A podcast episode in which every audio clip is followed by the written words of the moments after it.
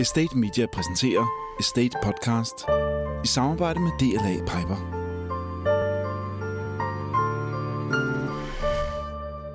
Rigtig hjertelig velkommen til Estate Podcast. Vi har i studiet i dag tre rigtig gode profiler fra ejendomsbranchen, som vil være med til at komme med deres synspunkter på nogle af de dagsordner, som er top of mind lige i øjeblikket. Og øh, det er øh, for det første Rasmus Jul Nyholm. Han startede egentlig som taleskriver for Forskningsministeriet, men øh, så blev øh, hans andelsforening af foreningen administreret, og det synes han måske ikke gik helt godt nok, så han valgte at starte sit eget administrationsselskab. Det er i dag blandt top 4 og øh, hedder Cobblestone Property Management. Knopskudt med både finansielle services og alt muligt andet. Og øh, så er han lige blevet formand for den nye forening PropTech Danmark, og øh, der kan han trække på sin erfaring fra nogle af de startups, han selv har stået for, og så sidder han også i bestyrelsen for Ejendom Danmark. Og Rasmus, øh, hvad er det, vi senere i øh, podcasten her skal øh, drøfte, som du har taget med i dag? Vi skal tale paragraf 5.2. Det gør øh, vi gerne. Men på en, med en lidt anden vinkel, end det, der har domineret medierne det sidste tid. Det gør vi lidt senere. Så har vi Karen Mosbæk. I over 10 år, der har du nu administreret salget af statens ejendom i Freja. Og øh, du har skabt en meget anderledes og større virksomhed, end øh, den du overtog for 10 år siden. Og øh, jamen, du har så også været chef i Københavns Ejendom, øh, har været FM aficionado, kan man måske kalde det. Og så har du jo også sat dit præg på Slots- og Ejendomsstyrelsen, som, øh, som dengang i øh, 90'erne klækkede en pæn håndfuld af dem, der sidder på chefposter rundt omkring i ejendomsbranchen i dag. Så sidder du også i bestyrelsen for Boligfonden Kuben, og der støtter I jo de gode idéer inden for byggeriet. Så øh, hvad har du taget med i dag? Jamen, jeg vil gerne tale om de private investorers indflydelse på byudvikling. Det kommer vi tilbage til lige om lidt. Den sidste, vi har med i panelet, er Thomas Fogdal, stifter af Copenhagen Windows, og egentlig øh, et magasin, der hedder Where to Go, hvis der er nogen, der kan huske det. Han har været formand for Copenhagen City Center, og øh, han har fokus nu på som ekspertrådgiver for ejendomsbranchen, især for institutionelle investorer, og ser på den kommercielle del af urban ejendomsudvikling. Og øh, ja, så har du 20 års erfaring med strategikoncepter og forretningsudvikling, for du er jo oprindeligt kendt pol. Så øh, det er den tilgang, du har til det. Og Thomas, hvad, øh, hvad, hvad tænker du, vi skal, vi skal snakke om? Jamen, vi skal, vi skal tale om, øh, om det forslag, der er kommet til Københavns Kommuneplan 2019, øh, og under overskriften Verdensby med, med ansvar omkring øh, implementeringen af det, er nogle af de ting, der kan udfordre øh, implementeringen af det over de næste fire år i en virkelig verden, der ændrer sig i øjeblikket. Det ser vi på lige om lidt. Først så skal jeg lige høre jer alle tre. Skal I på MIPIM i år? Ja. ja. Den er ikke gjort op endnu. Når jeg spørger, så er det selvfølgelig, fordi vi i den forgangne uge har, øh, har set, at øh, der har været lidt, øh, lidt på styr, kan man vist kalde det, omkring MIPIM-deltagelsen. Byens netværk og Danske Ark øh, skrev ud, at øh, de ville ikke købe batch til MIPIM i år, og øh, anbefalede, at man overvejede, om man skulle gøre det, fordi man, øh, man ikke kunne forsamles udenfor, når man først har batch, eller det er i hvert fald det, som, som MIPIM de, øh, de skriver i deres øh, tilmeldingsbetingelser. Men øh, Karen, hvad synes du om det? Skal man købe bats til MIPIM? Ja, det, det synes jeg da bestemt, man skal. Øh, det har jeg altid selv gjort, og de medarbejdere, som Freja har med dernede, har selvfølgelig også et badge. Jeg betragter det lidt som at køre gratis med toget, hvis man ikke gør det. Jeg synes, at vi nyder godt af den kæmpe udstilling. Vi kommer hjem med en masse inspiration. Vi hører mange af de foredrag og forelæggelser af forskellige idéer, der er i de store sale. Jeg har selv deltaget i Women's Cocktail på tværs af lande og fået meget ud af det. Så det synes jeg da bestemt. Hvad med dig, Rasmus? Øhm, jeg, synes, øh, jeg, jeg, jeg synes, det er en god diskussion, der er kommet op. Og øh, nu har MIPIM jo så lagt pres på nogle danske organisationer, og det bringer en, en god problemstilling frem. Øh, jeg synes isoleret set ikke, at MIPIM øh, kan sætte sig helt på hele byen på den måde. Det synes jeg ikke er rimeligt, og jeg synes også, at at deres value proposition altså isoleret set er ikke helt i orden. Altså 13-14.000 kroner er rigtig mange penge for en mindre virksomhed og for måske en startup. Øh, det er også mange penge, hvis man er nogle stykker afsted. Og, øh, og der synes jeg egentlig, at, øh, at det er for voldsomt at, at gennemtvinge øh, det kontrol over hele byen, som, som de gerne vil have. Men det kan, det kan man vel heller ikke. Man kan jo ikke, for, altså, man kan jo ikke forbyde folk at rejse til Cannes. Det er jo men, helt men det er jo, ud i men hampen. Det er, jo altså. faktisk, det er jo faktisk det, de vil være gøre. Og derfor så synes jeg også, at den det er også der, at at man skal tage den tilgang og tage en diskussion af, må de egentlig tage kontrol over hele byen? Kan det være rigtigt, at du ikke må lave et arrangement i Cannes i den uge, uden at folk har et badge? Det er jo faktisk det, de prøver at gennemtvinge. Og der må være nogen, som, som kan tage det op på et mere principielt plan. Mm. Jeg synes også, det, jeg har selv badge, og jeg har også glæde af udstillingen. Øh, det har jeg faktisk. Mm. Øh, men, men, øh, men jeg synes, det er en relevant problemstilling, og jeg synes ikke, at man kan gennemtvinge, at alle, øh, om man så må sige, skal have badge, fordi de befinder sig i kanden og arbejder med ejendom og møder hinanden i den periode. Men er der ikke noget i, at vi skal bakke over omkring den danske stand også på MIPIM? Og det gør vi vel kun, hvis man køber et badge, eller hvad tænker I der? Altså, jeg, jeg, jeg tænker lidt, at man lukrerer lidt på nogle andre, hvis man tager der ned uden et badge. Og, og jeg undrer mig vildt over at se folk fra store advokatfirmaer, som jeg mener har rigeligt med penge til at finansiere deres medarbejderes badge, når de går rundt uden dernede. Det må jeg sige. Det gør jeg. Jeg forstår selvfølgelig godt, at hvis man har et enkeltmandsfirma, så er det mange penge, eller hvis man er to. Og sådan, altså, og jeg, jeg er helt enig i, at selvfølgelig kan man ikke som organisation lægge beslag på en hel by. Det er i virkeligheden ikke så meget min vinkel, det der med at lægge beslag på byen. Min vinkel er mere, om man lukrerer på noget. Fordi de der advokater kunne jo ikke møde alle de mennesker dernede, hvis ikke at der var den udstilling og den messe. Altså, så på den måde synes jeg, at man lukrerer lidt på noget, nogle andre finansierer. Men, men øh, jeg forstår godt, at det er mange penge. Og... Jeg synes, øh, det er vigtigt at bakke op om standen, og vi var også sponsor for standen sidste år, da den, om man så må sige, kom i, i, i pengenød. Og, øh, så jeg synes, standen er enormt vigtig, og jeg mener også, at vejen til det her er jo egentlig at gøre badget mere attraktivt, at gøre, at det er mere relevant at betale mm. de penge, for at, at få det og komme ind på standen, og, eller på, på standen og på messen og bruge den. Men jeg synes ikke, at MIPIMs produkt i sig selv er nok værd. Altså, det må man bare sige, at der, kan de, der kunne de måske også godt hjælpe til, ved at der kom noget mere. Omvendt kan du sige, MIPIM lukrerer jo også på, at vi alle sammen gerne vil derned.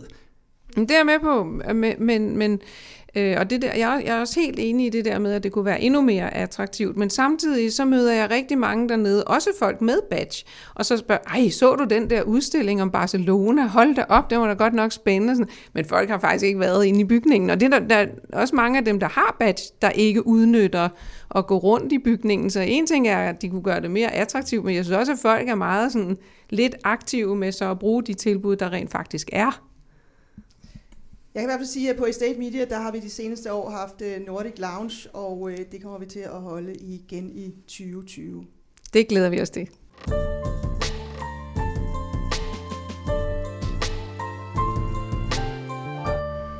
Estate Podcast.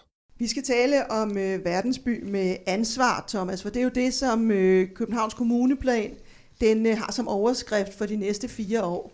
Og øh, det er et emne, du har taget med, fordi det jo er topaktuelt. Vi står midt i, at øh, høringsfristen øh, udløber her om øh, et par uger. Thomas, hvad tænker du der? Jamen, jeg tænker, jeg tænker to ting. Altså helt overordnet at det, er det jo faktisk god læsning. Øh, den er meget svær at være uenig i. Den, den er meget flot formuleret. Jeg tror egentlig, at sted havde man holdt den som et manifest for, hvad man ønskede inden for Københavns udvikling, så ville den isoleret stå, øh, stå meget stærkt. Det, der kan bekymre mig lidt, det er, om, øh, om den dels tager sin egen medicin i forhold til en verdensby med ansvar. Der, der er noget, der stikker i hver ende af det, og hvor der kan ligge nogle indbyggede konflikter i. Øh, noget af det, der yderligere bekymrer mig lidt, er, at for eksempel øh, det det som den vægtende variabel i det her, det er den her befolkningstilvækst øh, på, på 10.000 årlige øh, mennesker. Den kan jeg være i tvivl om, om kommer til at holde stik af nogle forskellige årsager. Øh, dels ny politisk virkelighed, dels at øh, jeg ser nogle demografiske udfordringer i, at den kan folde sig ud. Og hvad står vi så tilbage med, hvis, hvis planen ikke holder stik? Ja, hvad står vi så tilbage med? Jamen, øh, en plan er jo ikke bedre end, end øh, dens implementeringsholdbarhed. Og, og noget af det, som jeg i hvert fald synes, vi ser, min fornemmelse derude i øjeblikket, er, at vi står over for et sporskifte i Københavns udvikling, hvor vi i hvert fald skal beslutte, udvikler vi til kommende generationer eller står der her på bagkant af en fantastisk metroudvidelse, som åbnede i søndags med en by, hvor man egentlig har lyst til lige at, at fortætte sig lidt og, og ligesom resonere lidt og kapitalisere lidt på de her mange, mange års udvikling. Hvor min fornemmelse er, at der ligger måske en træthed blandt borgerne, og dermed også i armslængdeprincip hos politikerne, om måske lige at trække vejret lidt, og ikke nødvendigvis udvikle for noget frem i tiden, men få, få, få komme efter noget af det efterslæb, der kan være på fritidsordning og forskellige andre ting for dem, der allerede bor i byen. Hvad tænker du, Karen? Du øh, har jo siddet mange år i Københavns Ejendom. Jamen, jeg, jeg er faktisk ret enig, men det er svært at finde en, en, en løsning. Altså, øhm, nu har vi jo i Freja øh, et stort område inde i det forslaget til denne her kommuneplan, det der hedder Jernbanebyen, som er et, øh, et byområde, som nu kan udvikles, som er faktisk altså større end Carlsbergbyen. Og det er klart, at når man, når man sidder på sådan et stykke jord og, og, og skal til at udvikle det, så tænker man også meget over den planproces, som kommuneplanen ligger op til. Og, og øh, der, vil, der vil man jo sådan sige, nu skulle man lave en masterplan, og så skulle man lave noget infrastruktur, og så skal man have nogle lokalplaner, og så skal man sælge det, og så skal der bygges nogle boliger, og de skal være grønne, og der skal være aktivt, og der skal være fællesskab. Og, øh, det, det kan vi godt, det er, sådan, det, det, det er Frejas kernekompetence. Men når man så tænker det lidt igennem, og også sådan lige hører her, at nu er der fem supersygehuse, hvor halvdelen af dem, ikke halvdelen af sygehusene, men halvdelen af hver sygehus, nu faktisk kommer til at stå tomme, fordi man ikke helt havde taget den der teknologiske udvikling i sundhedssektoren med, da man planlagde de her sygehuse. Så tænker man også, hvordan er det så, man skal planlægge sådan en bydel, hvor man faktisk sidder... Vi ved jo nu, at det måske vil vare 7-8 år, før at folk begynder at flytte ind i jernbanebyen. Måske vil noget ske hurtigere, men noget vil også ske langsommere. Og det vil sige, at vi planlægger ud fra et øh, billede af, at nu vil alle bo i seniorbofællesskaber, og det eneste rigtige, det er at lave det. Men om, hvis man tænker otte år tilbage, var der jo ikke nogen, der sagde senior, der var ikke nogen, der sagde genbrug af materialer, der var ikke nogen, der sagde bæredygtighed. Og hvordan er det lige, at vi skal prøve at lave en planproces i samarbejde med kommunen, som lever op til, at når det, kom, når det bliver, når man flytter ind, så virker det ikke gammeldags. Altså der er meget af strukturen i Nordhavn, og meget af strukturen i Ørestaden, som jeg i øvrigt synes er nogle faktisk rigtig dejlige bydele, som allerede virker lidt forældet, når folk flytter ind. Så, så vi vil enormt gerne i dialog med, med Københavns Kommune om, om det her område ikke er så stort, at de faktisk kan opfinde en helt ny måde at planlægge på. Et, noget, jeg, ikke, jeg har ikke fået sat mig dybt ind i, i den plan, øh, vil jeg så øh, tage det forbehold, men noget af det, jeg har, har sådan tænkt over det sidste stykke tid, det er det her med, at man vil så mange ting, og, øh, og noget af det, jeg tror vil være en god idé, det er at prøve at prioritere de mål, man vil politisk med byen lidt. Mm. Fordi vi har jo nu en plan, hvor man vil have øh, noget med ansvar, man vil også have en by, altså der er jo noget, noget bæredygtighed og noget ansvar i det, men man vil også have en by, hvor alle har råd til at bo. Øh, men samtidig med det, så vil man også have finansieret en metro. Øh, man vil enormt mange ting, og det er som om, man ikke rigtig prioriterer dem.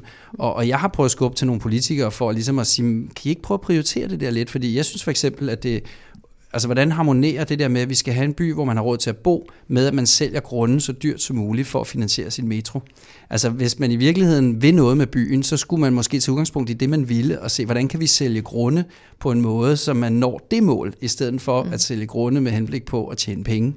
Det, det, det, det synes jeg er relevant. Problemerne ved, ved, ved kommuneplanen, som det er nu, den prioriterer ikke de helt overordnede indsatser. Mm. Så det vil sige, at det vigtige her, at vi skaber befolkningstilvækst på 100.000 er det i sig selv målsætningen, eller er målsætningen i forlængelse af, af overskriften verdensby med ansvar at, at skele til den bæredygtighed, der er? Og de to ting arbejder mod hinanden. Præcis. Og, og, og, den, og den tilgængelige by, den billige by, øh, eller der, hvor alle kan bo, øh, det er jo en tredje retning, så det strider i alle mulige forskellige retninger, det her. Og det er noget af det, jeg synes, der gør, gør den lidt sårbar, er, at der er nogle forskellige parametre, som, som er også er relativt nyere dato. Også det, at vi har fået en politisk vinkel på implementering af planer, som, som, som er, er nyere dato. Altså Amagerfællet var jo et godt eksempel på en plan, der holdte lige indtil, at de politiske vinde skiftede, og så lavede vi en ny plan for det, selvom man havde etableret metro og andre ting øh, inden. Og det, det tror jeg er en politisk virkelighed, vi må se ind i øh, med større hyppighed. Øh, vi ser også øh, en Blackstone, som også, du ved, overholder formentlig nogle juridiske øh, parametre, men, men hvor der alligevel er noget politisk modvind, som gør, at vi, vi arbejder mod en anden virkelighed. Og det er noget, vi i branchen i hvert fald skal til større højde for, når vi laver bykvarterer, når vi laver projekter. Er der noget her, som, som kan ændre sig over de næste 5, 6, 7 år? Men det er jo fordi, der er kommet så mange følelser ind i byplanlægningen. Altså, jeg savner faktisk også en professionel byplanlægger i kommunen. Og nu er jeg ikke ude på at fornærme nogen, fordi vi har faktisk et rigtig, rigtig godt samarbejde med Københavns Kommune. Vi har mange ejendomme, der skal udvikles der. Men det er ligesom om, at Københavns Kommune udvikler sig lidt der, hvor der er nogen, der tjener penge på at udvikle, og ikke så meget der, hvor en professionel byplanlægger ligesom ville sige, det er her, vi skal have livet for eksempel Rigshospitalet. Der går jo 10.000 mennesker ud af af Rigshospitalet hver dag, men hvad er det for et liv, der er omkring det sted? I gamle dage lagde man jo centre omkring universiteter. Så jeg synes også, at Udover at der er kommet følelser ind i byplanlægningen i København, så mangler vi også den der professionalisme, der var i fingerplanen. Mm. Så hvis man havde den, så kunne man måske lægge nogle af følelserne ind i den, og så, var, så ville det måske blive mere stabilt. Og det var jo faktisk det, som du henviste til med Amagerfællet, som, hvor der var en masterplan for Ørestad fra, jeg tror det var 92, men som blev lavet om, fordi der var, øh, der var politisk modstand mod, at øh, det naturområde blev, øh, blev inddraget, og så flyttede man det bykvarter og lagde den 300-400 meter længere væk. Og det er jo den virkelighed, måske står i. Men Rasmus, du siger, at, at, at jamen, så kunne man jo også sælge det lidt billigere, men, men har vi ikke som ejendomsbranchen så et, et ansvar for så også rent faktisk, at når vi så har været igennem det her med udvikling og byggeri, og, og så kommer det ud billigt i den anden ende, for det er vel det, der nogle gange er, er det store spørgsmål, også når I sælger, Karen, mm-hmm. at selvom I ja. satte prisen ned, så vil det ikke nødvendigvis ende med at være et billigere byggeri, når det endelig kommer ud, fordi der er nogle marginaler, der skal, der skal forsørges hen, øh, hen igennem øh, fødekæden? Jamen, øh, nu er jeg jo ikke øh, politiker, men jeg har stor sympati for den idé om, om at få en blandet by, og det er rigtig svært, men det bliver jo heller ikke nemmere af, at når dem, der har jorden, jo i sagens sælger den så dyrt som muligt, fordi de kontrollerer jo selv prisen. Altså sælger du mindre, så øh, bliver prisen højere, øh, og, øh, og udbyder du mere, så bliver, så bliver det billigere. Og det er der, hvor jeg et eller andet sted øh, savner en prioritering af målene. Altså, hvad er egentlig vigtigst? Det ved vi jo alle sammen i de forretninger, vi driver. Vi bliver nødt til at, at have et hierarki af mål. Øh, ja, og det har, jeg bliver det altså nødt til at sige, at der mangler noget i den der ligning der, fordi det er jo heller ikke helt rigtigt, at hvis man udbyder mere, så kan man sælge det billigere og mindre, så er det dyrere. Der, der mangler noget i den ligning, som hedder, at når du skal lave en lokalplan, så skal du holde nogle borgermøder, og så kommer alle borgerne og siger, at de vil gerne have en fodboldbane, de vil gerne have en park, de vil gerne have øh, lys og luft, og de vil gerne have forbindelser det ene og det andet sted, og det er især aktuelt i forbindelse med den jernbaneby, vi sidder og, og, og kæmper med lige nu, eller arbejder med. Vi kæmper ikke, vi arbejder. Men der er ikke rigtig nogen, der taler om, hvem der skal finansiere det. Og nu kan det jo godt være, at vi lige bevæger os lidt ind i det næste emne, fordi at hvis man sidder og ønsker sig alle de der ting, så bliver man også nødt til at anerkende, at de skal finansieres. Og det er som om, at kapital er tabu. Thomas, jeg, du havde en kommentar. Ja, jeg, har, tror, jeg, tror, jeg synes nu var jeg til den her estate-konference, der også omhandlede jernbanebyen, blev afholdt dernede, øh, og det var faktisk enormt øh, opløftende og at høre, at man faktisk har tænkt en distinkt bydel. Det vil sige, at i stedet for planer, som ofte lægger mere det samme i alle de respektive bykvarterer, så virker det som om, at man dernede havde et ambitionsniveau om netop at lave en lidt mere eksperimenterende bykvarter. Det samme øh, ligger også i kommuneplanen for, for Refshaløen og det her. Og jeg tror i virkeligheden, vi skal passe på med at lave ensartede planer, som fordrer ensartethed. Det er det, vi mm. lidt har set de sidste 10-15 år, er, at de enkelte bykvarterer tendenserer at være meget præcis begyndt at ligne hinanden, fordi rammerne er de samme. Så det bliver sådan en industriel udvikling, hvor jeg tror, at det vi skal gøre, det er at lave distinkte bykvarterer, som også tiltaler forskellige artede mennesker. Og måske er der brug for en diskussion om, om, om det her med at have alle forskellige befolkningsgrupper til stede, gadeværende, gadehjørn, måske er bedre afløst af nogle kvarterer, som henvender sig til forskellige typer af mennesker, hvor nogen måske vil have mindre biltrafik, mindre parkering og nogle andre ting mm. i forhold til, at så behøves vi ikke at lægge det ind i infrastrukturelle investeringer, inden vi laver bykvartererne. Men, men det synes jeg taler lidt for, for, for mit ønske om, at man planlægger på en anden måde. Fordi allerede nu med jernbanebyen, der bliver vi jo bedt om at komme med løsninger på parkering man ved jo ikke, om der er nogen biler i det område om otte år. Altså, vi har en grund i Odense, hvor vi har lavet en parkeringskælder, fordi de studerende på et kollegie skulle have biler. Det blev planlagt for otte år siden. Der er ikke en bil i den parkeringskælder, de cykler nu. Det gjorde de ikke for otte år siden. Altså, der, tingene går så stærkt, at, at plan, processerne kan ikke absorbere, altså man må have noget mere datadrevet planlægning på en eller anden måde. Som Men ligesom planlægning, tager... planlægning er jo det er et virkelig spændende spørgsmål, fordi noget af det, som, som, som jeg tror, det er vigtigt, vi husker, det er nogle af de mest succesfulde områder i byen. Og det er jo sådan noget som Vesterbro, hvor jeg selv har boet i 20 år. Den udvikling, den er fuldstændig uplanlagt. Øh, havnen, udviklingen i havnen, når man sejler en tur igennem havnen, så øh, nu at den har også udviklet sig til et af Københavns øh, største aktiver. Man har lavet nogle broer, ja, det har været med til det, mm. men den er jo heller ikke planlagt. Så, så hvor langt kan vi komme med den planlægning, det, det, det er meget Men, usikkert. Og give en, pla- øh, give en vis grad af autonomi derude, mm. sådan så at øh, I med jeres kreativitet og de mennesker, I omgiver jer med, kan komme med nogle løsninger, som egentlig er beskrevet meget flot, hvis vi betragter det her som et manifest, mere end et, et regelsæt, vi skal proppe ned over alle projekterne.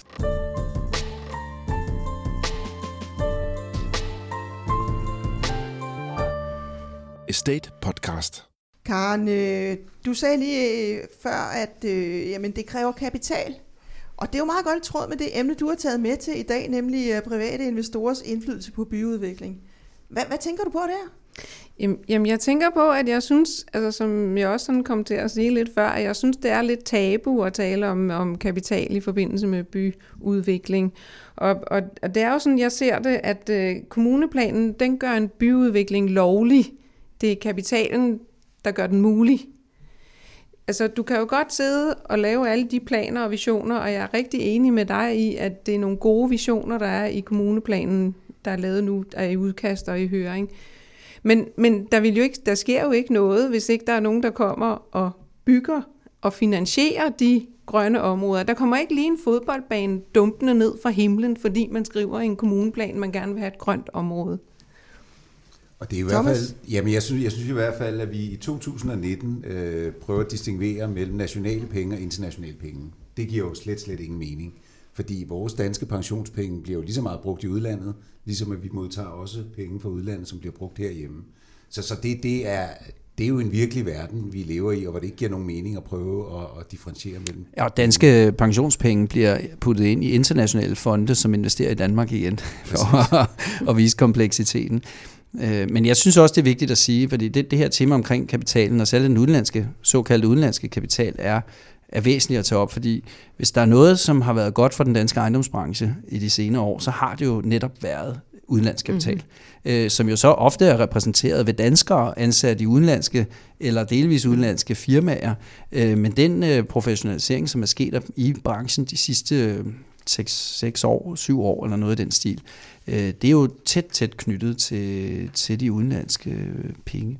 Jamen, når jeg taler om det, så skældner jeg slet ikke imellem udenlandsk kapital og dansk kapital og pensionskasser. Jeg, kan slet, jeg, jeg forstår ikke rigtig den diskussion. Øh, altså, jeg mener hellere, at man skulle koncentrere sig om, hvad laver den kapital, uanset hvor den kommer fra. Altså, er det nogle private byudviklere, som vil byen det godt og skabe nogle gode byrum? Langt de fleste private byudviklere har jo hjertet med i det, de laver. De lægger hånden på kogepladen og, og risikerer at tabe en masse penge, hvis deres projekt ikke lykkes. Men de fleste har også en, en vision om at skabe gode byrum og skabe gode rammer for folk, der skal bo. Man kan nævne dem i flæng. Og så bare fordi der er et par stykker, som optimerer og suboptimerer profitmageriet, så er det ligesom om, at alle developer, ligesom kapitalfonde, som er enormt vigtige for vores samfund og udvikler en masse ting og skaber en masse arbejdspladser, så fordi der er få, der ligesom suboptimerer deres profitmaksimering, så skal alle developer ligesom hænges til tørre og skældes ud. Og jeg mener, der ville ikke ske noget uden private developer. Nordhavn er bygget af private developer. Altså store byområder som Østerbro, Carlsberg, hele Aalborg er udviklet af private investorer.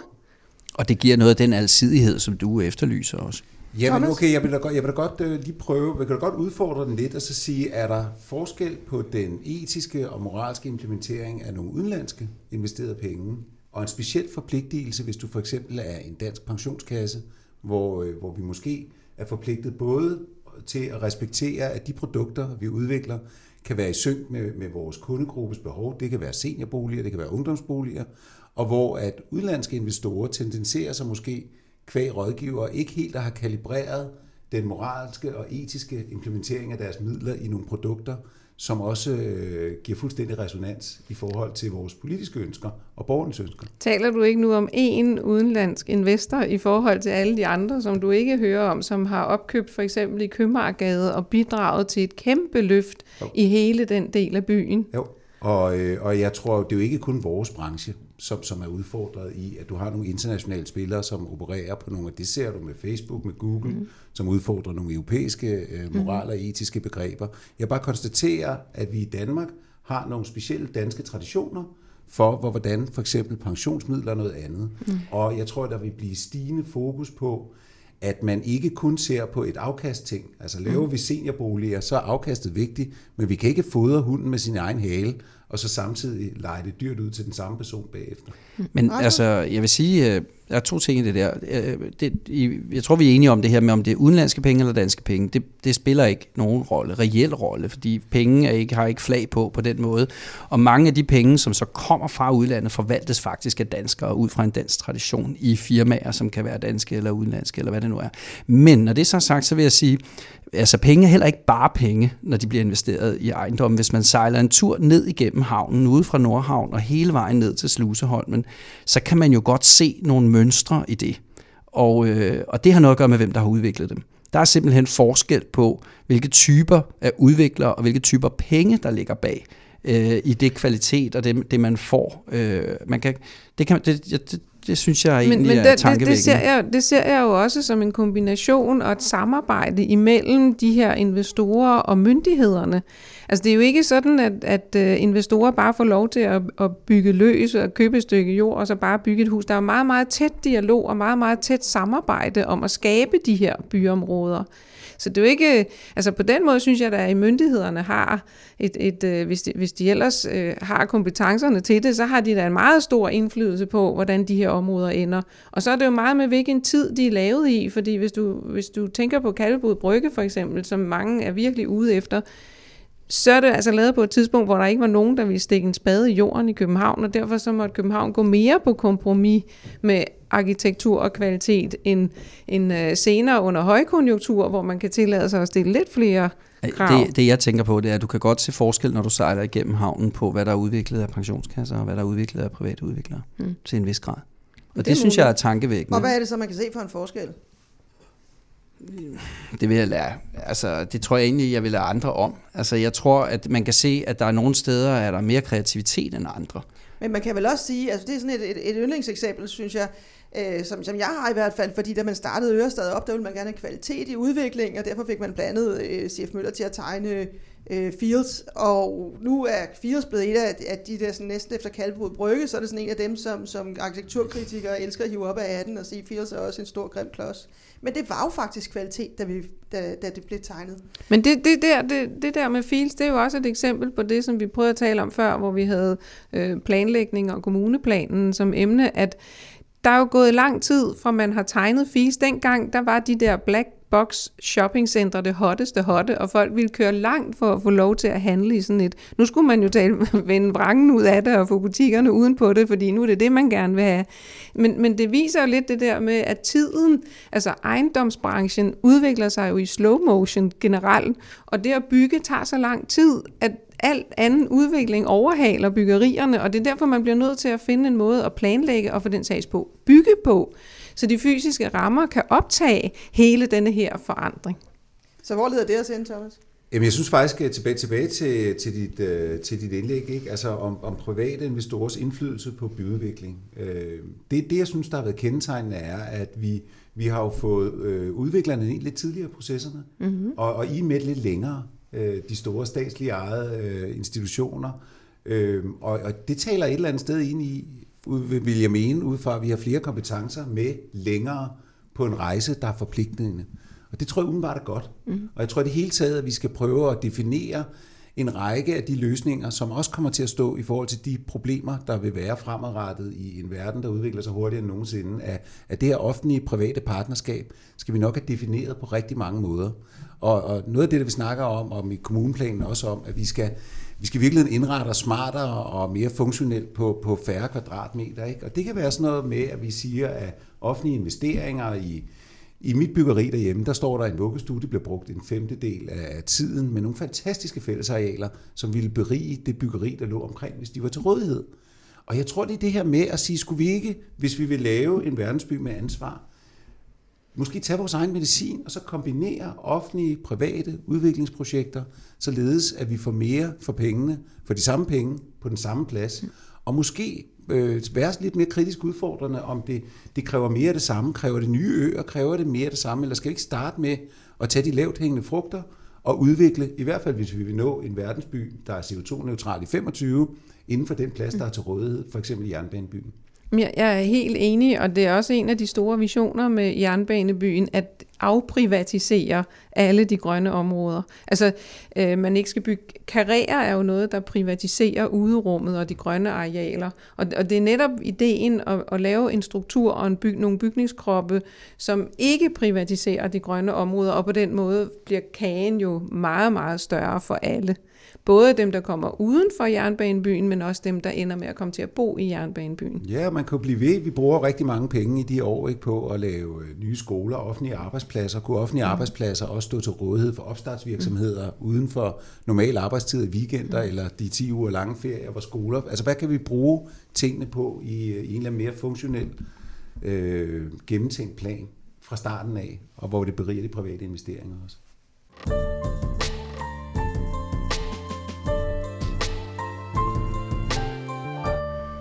Estate Podcast. Vi har snakket om, øh, hvordan offentlige og private investorer de kan arbejde bedst sammen, men en del af forudsætningen for det er, at der er et øh, stabilt og ordentligt politisk klima at gøre det i. Og øh, Rasmus, nu indledte jeg jo med at sige, at du tidligere havde været øh, taleskriver for forskningsministeren blandt andet. Men øh, dit emne, det har det også lidt med politik at gøre, fordi du har øh, taget den aktuelle status på, på paragraf 5 stykke 2, som jo handler om, at øh, man har ret til at modernisere øh, når, når en lejer fraflytter, og derefter øh, kan man fastsætte lejen efter de moderniseringer, man har lavet. Og øh, Rasmus, øh, du sidder også i bestyrelsen for Ejendom Danmark, så du ved jo en hel masse om det her. Hvad er det, du har, øh, hvorfor har du taget det emne med? Jamen, øh, det, er, det har jeg gjort, fordi det, det er brændaktuelt. Øh, men øh, jeg vil egentlig ikke tale om det ud fra sådan en juridisk-økonomisk betragtning. Jeg synes, det, der er det interessante, at tage op her, det er den politiske sammenhæng, og det er, at øh, jeg synes, at hele diskussionen om paragraf 5, 2 og, og øh, internationale investorer og kapitalfonde og, og den tilgængelige by og rimelige lejeniveauer er, er, et, øh, er et udtryk for, at ejendomsbranchen står i en ny virkelighed. Og hvor det er den samme nye virkelighed, vi så ude på Amager for hvad er det, et år eller to siden, øh, da man flyttede det her byggefelt. Og, øh, og vi må, jeg tror, det er vigtigt, at ejendomsbranchen øh, når til at erkende nu, at, at ja, det handler om følelser, ja, det handler om politik. Det er rigtig svært at få plads til teknik og til, øh, til sådan økonomi og jura og regneark, øh, fordi det er blevet til følelser. Og følelser er en accepteret del af, af politik i dag. Og det skal vi lære at, at være i det rum og, og arbejde på den måde. Hvordan lærer vi det? Jamen, jeg tror, det handler om, at, øh, at ejendomsbranchen skal øh, forstå, at den har med mennesker og, og produkter øh, at gøre. Øh, den skal forstå, at det hele er ikke teknik øh, og jura og paragrafer og, og, og planer. Øh, det er noget, som alle kan have en holdning til. Alle på Vesterbro kan have en holdning til jernbanebyen. Øh, alle i hele byen kan have en holdning til Amagerfællet. Det er nemt at have en holdning til det, ligesom med kunst. Mm. Øh, og det bliver også legitimt nu at have en holdning til det. Og det er jo ikke dårligt. Altså, det er jo rart at være i en branche, hvor folk egentlig engagerer sig i det. Vi skal bare lære at kommunikere og arbejde på, på den præmis, og ikke tro, at vi kan stikke et regneark frem, der viser, at hvis vi øh, at hvis, der, hvis man gør sådan og sådan, har det bare de og de konsekvenser, og så tro, at det bare sætter dagsordenen. Øh, det er stadigvæk vigtigt at regne, altså det er afgørende at regne rigtigt og have juraen på plads og teknikken på plads, men vi bliver nødt til også at, at, øh, at gå ind på den følelsesmæssige øh, agenda. Thomas, du arbejder jo rigtig meget med anvendt fremtidsforskning og strategisk udvikling. Hvad, hvordan, hvordan gør vi det her?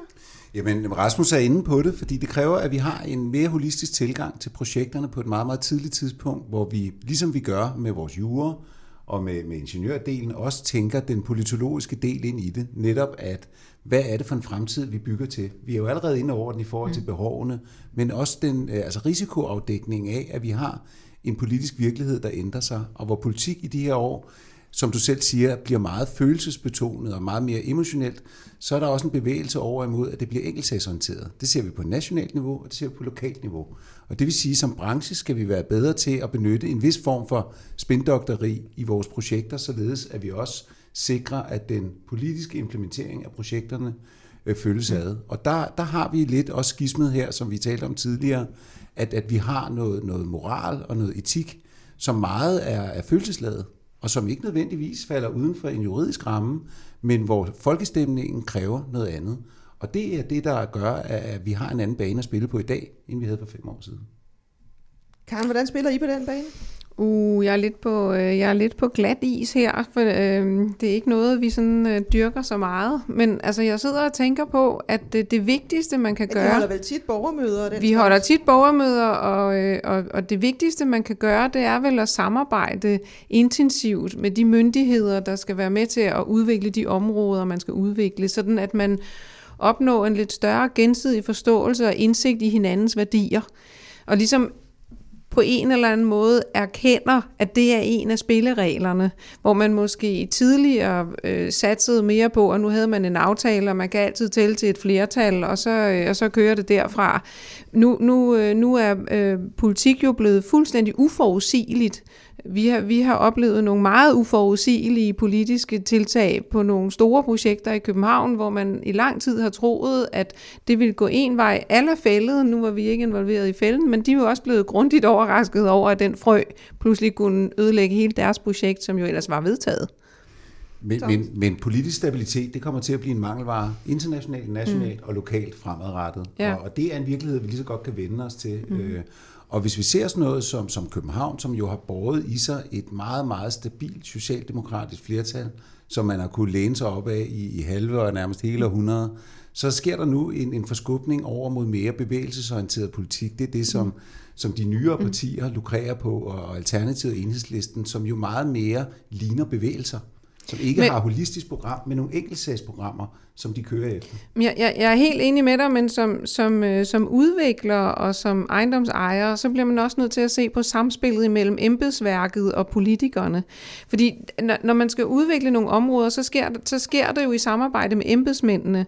Og hvis embedsmændene ikke samarbejder godt nok med politikerne, eller politikerne opfører sig uforudsigeligt, så embedsmændene ikke, så bliver du nødt til på en eller anden måde at placere dig på den bane. Og det har i, i Freja har det faktisk været øh, et, et, et, sådan et no-go-princip, at vi skulle for eksempel ikke lave lobbyisme og noget, men faktisk har vi måtte erkende, at den bane, den bliver vi nødt til at trille ind på, fordi at, at øh, samspillet mellem embedsmænd og politikere har ændret sig radikalt inden for de sidste bare 3-4 år. Men det handler også om, at vi tager udgangspunkt i, øh, ikke, ikke faktisk, hvad vi tror er rigtigt, øh, Ja. men hvad vi, hvad vi tror, at politikerne vil. Mm. Fordi der er en masse politiske beslutninger, der skal tages, som jeg sagde før, der skal prioriteres nogle mål for byen. Det er altså politikerne, der skal tage det.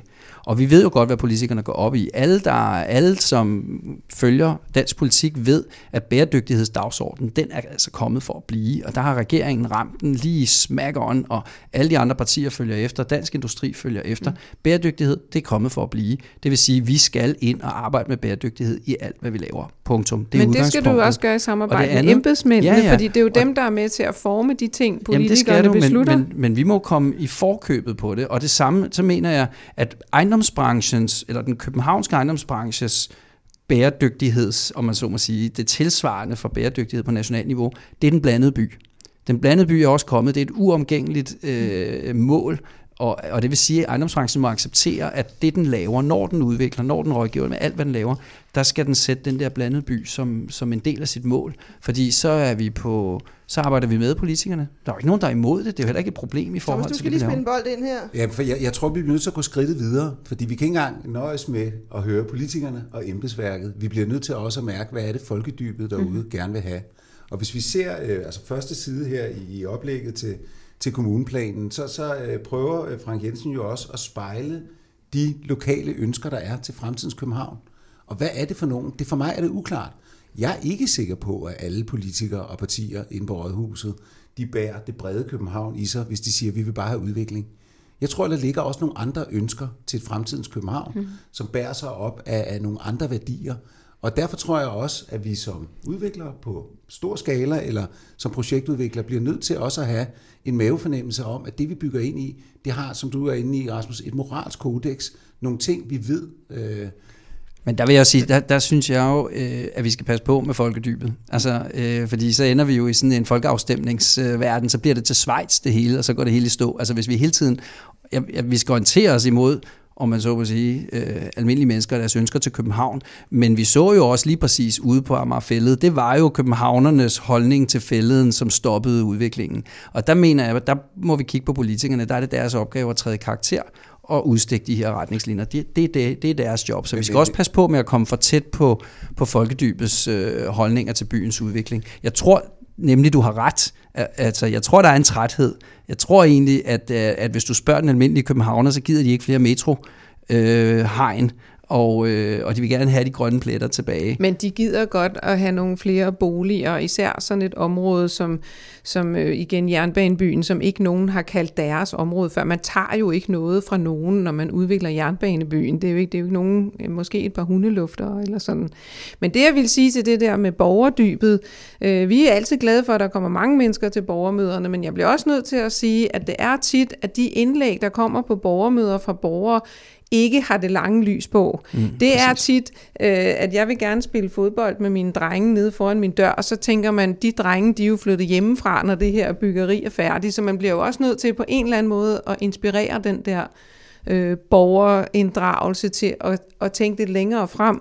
Og det fører igen frem til, at man bliver nødt til at revurdere hele dialogen med borgere. Den der gammeldags borgermøde i en øh, stor idrætshal, hvor der står en kasse bajer hen i hjørnet, og så kommer øh, brokkesmølferne og sætter sig på første række. Det har ikke, altså, det er løb, tiden er løbet fra det. Vi har brug for en ny måde at få inspiration fra borgerne på. Det fører ingen vegne, hvis man, hvis man bare har de samme 10, der, der siger det samme. Nej, vi har brug for at nytænke det, fordi borgermøder, jeg, jeg synes, borgermøder er vigtige. Jeg synes, det er vigtigt at have demokratiet og nærdemokratiet, når man udvikler by byen. Men, men jeg synes bare, at vi har behov for at forny formatet. Og man kan vel også sige, at borgere er vel ikke professionelt skolet i at tænke hverken langt eller, eller holistisk? Vi, vi kan jo kalde borgere meget. Vi kan også kalde det slutbrugere. I hvert fald tror jeg, at vi gør klogt i, og i hele tiden, når vi laver produktudvikling og strategier i forlængelse eller rundt om produktudvikling, og bruge en stemmegaffel, som er meget mere fintonende i forhold til, at der er nogle nye spilleregler i en virkelighed, som jo er, at, at når diskussionen er blevet mere transparent, så er der bare mere diskussion. Der er ikke mere kvalitativ diskussion nødvendigvis. Altså, der, der er jo ingen, der diskuterer, at vi har fået bedre politik, ved at vi har fået, fået sociale medier, men der er bare kommet flere stemmer derude, og hvad end vi ved det eller ej, så er det stemmer, vi er nødt til at forholde os til. Det, det er jeg helt enig i, men, men, men, men så må man på en eller anden måde sætte det i system med nogle følgegrupper, eller nogle øh, projektambassadører, eller sådan noget, fordi at, at det fører ikke til noget i den struktur, det har lige nu på lang sigt. Men jeg tror faktisk, jeg mener, at din analogi til produktudvikling er, er, meget, er mere rigtig end som så. Øh, fordi øh, vi kan ikke bare spørge borgerne, hvad fremtiden den er. Altså, fordi de, de er meget jo reaktionære i sagens natur, og meget beskyttende for det, de kender. Øh, jeg tror, vi, vi kan jo kigge på bilindustrien for eksempel. Når, når bilindustrien udvikler biler, så udvikler de biler, der skal i markedet om fem år. Og de skal sælges til nogen om fem år. Så de skal have det der blanding af at lytte til behovene og have en idé om fremtiden og kombinere de to ting. Du kan ikke være kun tro på fremtiden, eller kun have dine egne holdninger, og du kan heller ikke kun lytte til kunderne. Fordi hvis du spørger kunderne, øh, hvad de vil have i stedet for en hestevogn, jamen de vil have en hurtigere hest. Øh, de beder ikke om en bil. Og, øh, og det er lidt det samme, som vi skal gøre for byen. Så hvis du får det en sidste kommentar. Jamen, der var en klog mand, der engang sagde, at den bedste forretningsplan, der findes derude, det er at levere god kvalitet. Og det tror jeg også er det, vi alle sammen skal kigge på hinanden på som branche, det er at levere produkter, som vi både etisk, moralsk og kvalitativt kan stå inden for. For jeg tror ikke, der er nogen, der er uenige i, at det vi alle sammen ønsker, det er virkelig en bedre by. Det er godt for branchen, det er godt for borgere, slutbrugere, eller hvad vi nu kalder det. Det bliver de sidste ord i denne podcast. Tusind tak til øh, Rasmus Jul Nyholm fra Cobblestone, Karen Mosbæk fra Freja og Thomas Fogdal fra Copenhagen Windows. Og vi er tilbage igen om tre uger med den næste podcast. Tak for i dag. Estate Podcast blev præsenteret i samarbejde med DLA Piper.